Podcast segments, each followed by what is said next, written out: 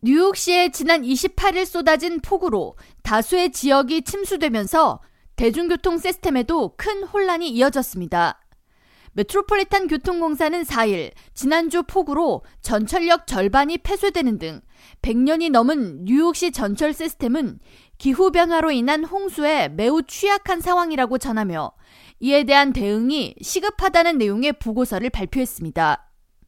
MTA 측은 철도 엔지니어들의 진단을 인용해 먼저 수천 대의 새로운 철도 차량을 구입해야 하며 약 6천 대의 버스는 최신 전기차로의 전환이 필요함을 촉구했습니다. 또한 전철 간 오래된 신호 시스템이 현대화돼야 하며 그랜드 센트럴 터미널에 무너져가는 터널 그리고 시설 등에 대한 보수가 필요함을 보고서에 포함시켰습니다.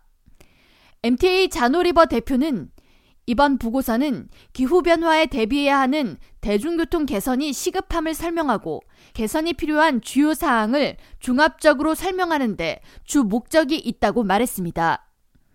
보고서를 통해 MTA는 허드슨강 범람 등 홍수에 취약한 550개 지역의 목록을 공개했으며 6,000대의 버스 외에 5,500대의 철도 차량, 493개의 엘리베이터 전체를 교체해야 한다는 내용을 포함시켰습니다. 이와 함께 장애인이 이용 가능한 시설과 이동 장치 등을 늘려야 한다는 내용을 전하면서 뉴욕 시민들과 뉴욕시 의원들을 상대로 대중교통 개선 사업에 투자가 절실함을 어필했습니다.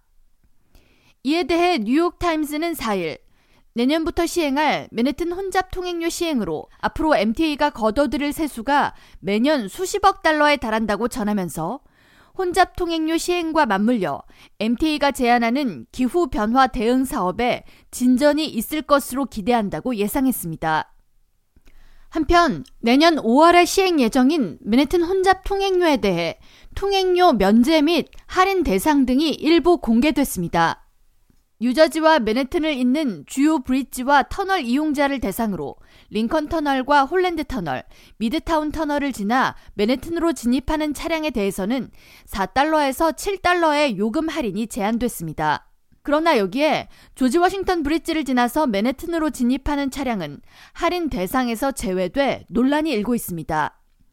혼잡 통행료 시행에 큰 반발을 이어온 저시 가타이머 뉴저지주 연방 하원 의원은 교통혼잡료 시행안이 최악임을 확인했다면서 뉴저지 통근자들이 이미 MTA에 내는 돈에 비하면 할인 금액은 매우 미미한 수준인데 심지어 조지 워싱턴 브릿지는 제외됐다면서 뉴저지 주민들은 앞으로 맨해튼까지 운전하기 위해 매년 수천 달러를 내야 한다고 비판했습니다. 그러나 교통이동성 검토위원회 측은 교통혼잡세 목표 중 하나인 뉴욕시 대중교통 시스템 개선을 위해 연간 10억 달러 이상의 수입 창출을 이루려면 면제나 할인 대상을 최소화할 필요가 있다는 입장을 밝혔습니다.